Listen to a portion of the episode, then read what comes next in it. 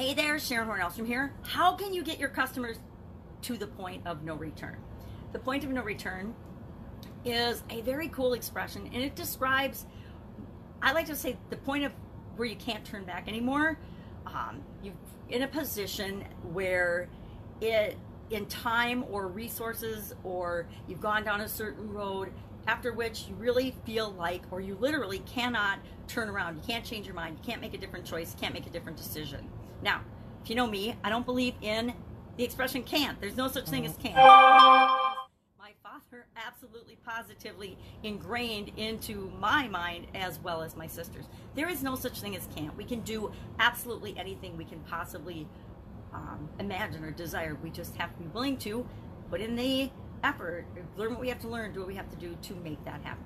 Point of no return comes from World War II when the pilots would fly missions. Planes, of course, can only hold so much fuel. So they always have to know, a pilot always had to know how far they could go on a mission, how long they could be in the air, how far they could fly before they had to turn around or they weren't going to make it back to their base. They weren't going to make it back to maybe they nowadays there's aircraft carriers they would they'd land back on, in the ocean. But they would always have to know what is the point of no return. That I got to turn around or I'm going to die. I'm probably going to die because if your plane runs out of fuel, the chances are pretty high that you're going to die or the plane's going to crash and you're going to be floating in the ocean or landing on the ground and parachuting out somewhere. but pilots never really want to be in that position, right? If I were a pilot, I wouldn't want to be. And as a business owner and as a human being, I pretty much don't ever want to feel like I'm between a rock and a hard place and I don't have a choice secret is we always have a choice. There's always a choice. We just don't always feel that way. A lot of times we feel like we're we're backed into a corner and we have to go a certain direction.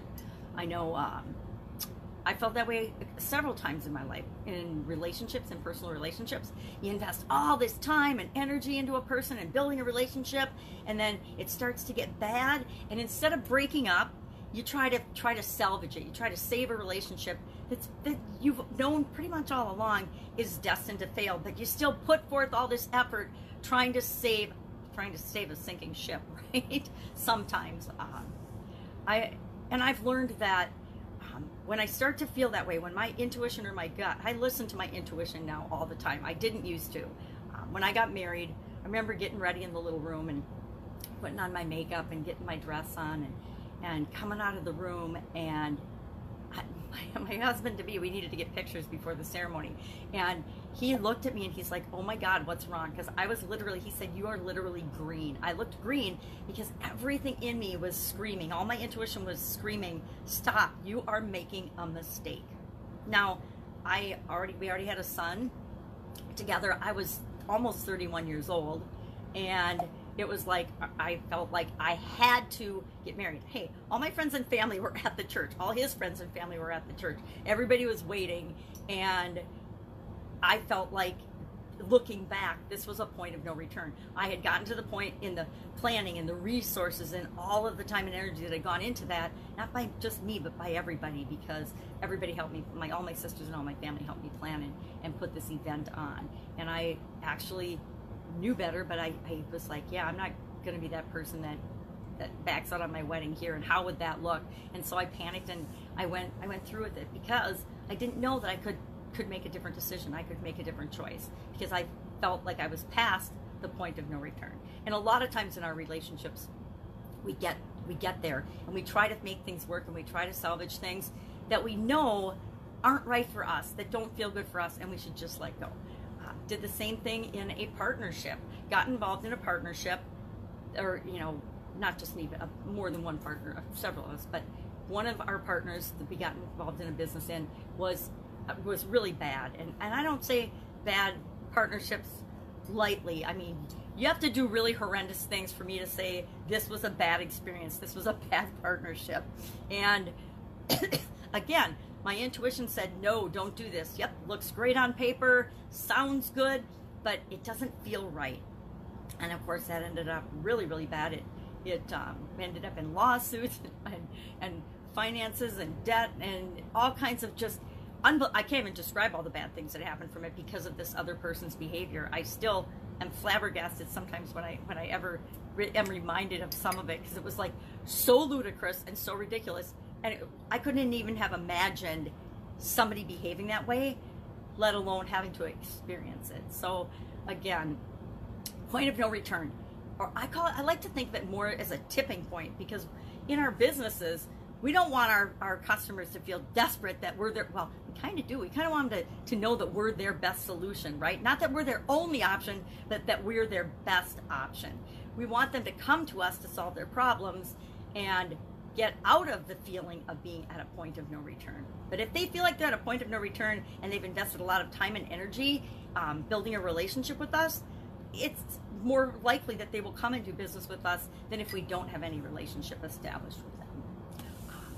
But I think with the whole, and I call that more of a tipping point. You know, you give people a ton of value, and it, it you know fills up your side of the scale to the point that when they are ready to make a decision, you're the first person that comes to their mind, and that it tips the point, it tips the scale in our favor that they are going to do business with us. Um, so whenever you think that you're in a situation which is a point of no return I, I, mean projects and and things it seems like the more resources we've invested into something the more we will try to salvage it even if we know it's not salvageable. I've seen this with in corporate America with big projects and initiatives that instead of really honing in and saying, hey, these are not the results we expected, we need to make a massive direction change, or we need to stop doing this. We shouldn't launch this product. We shouldn't take on this customer. We shouldn't do this thing. And instead, we feel like, oh, we've said we would do it, we've committed. Now we have to do it no matter what, even if we lose even more resources and a ton of money. But the truth is, you can always stop in your tracks and reevaluate and ask yourself, what is the worst that can happen? And then make a different decision, change course, and just deal with the consequences, deal with the fallout. Because the fallout of changing your mind is never as bad as we fear it's going to be, and it's always better than continuing down a road that is the wrong road for you. Would love to know what you think about this expression or this idiom point of no return. If you've experienced it i think most of us have at some time in our life experienced it.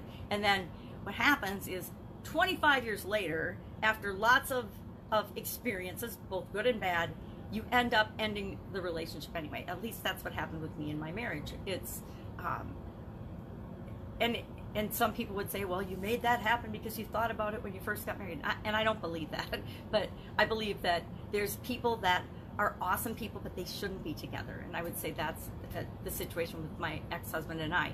We were we're really good friends separate, but together, not so much. So go out, make an awesome day. If I can help you in any way, if you want to share a story about your point of no return experience, I would love to see that in the comments below. Otherwise, I'll see you tomorrow with another interesting idiom. What does it mean? Where did it come from? And how might you be able to use it to supersize and grow your business?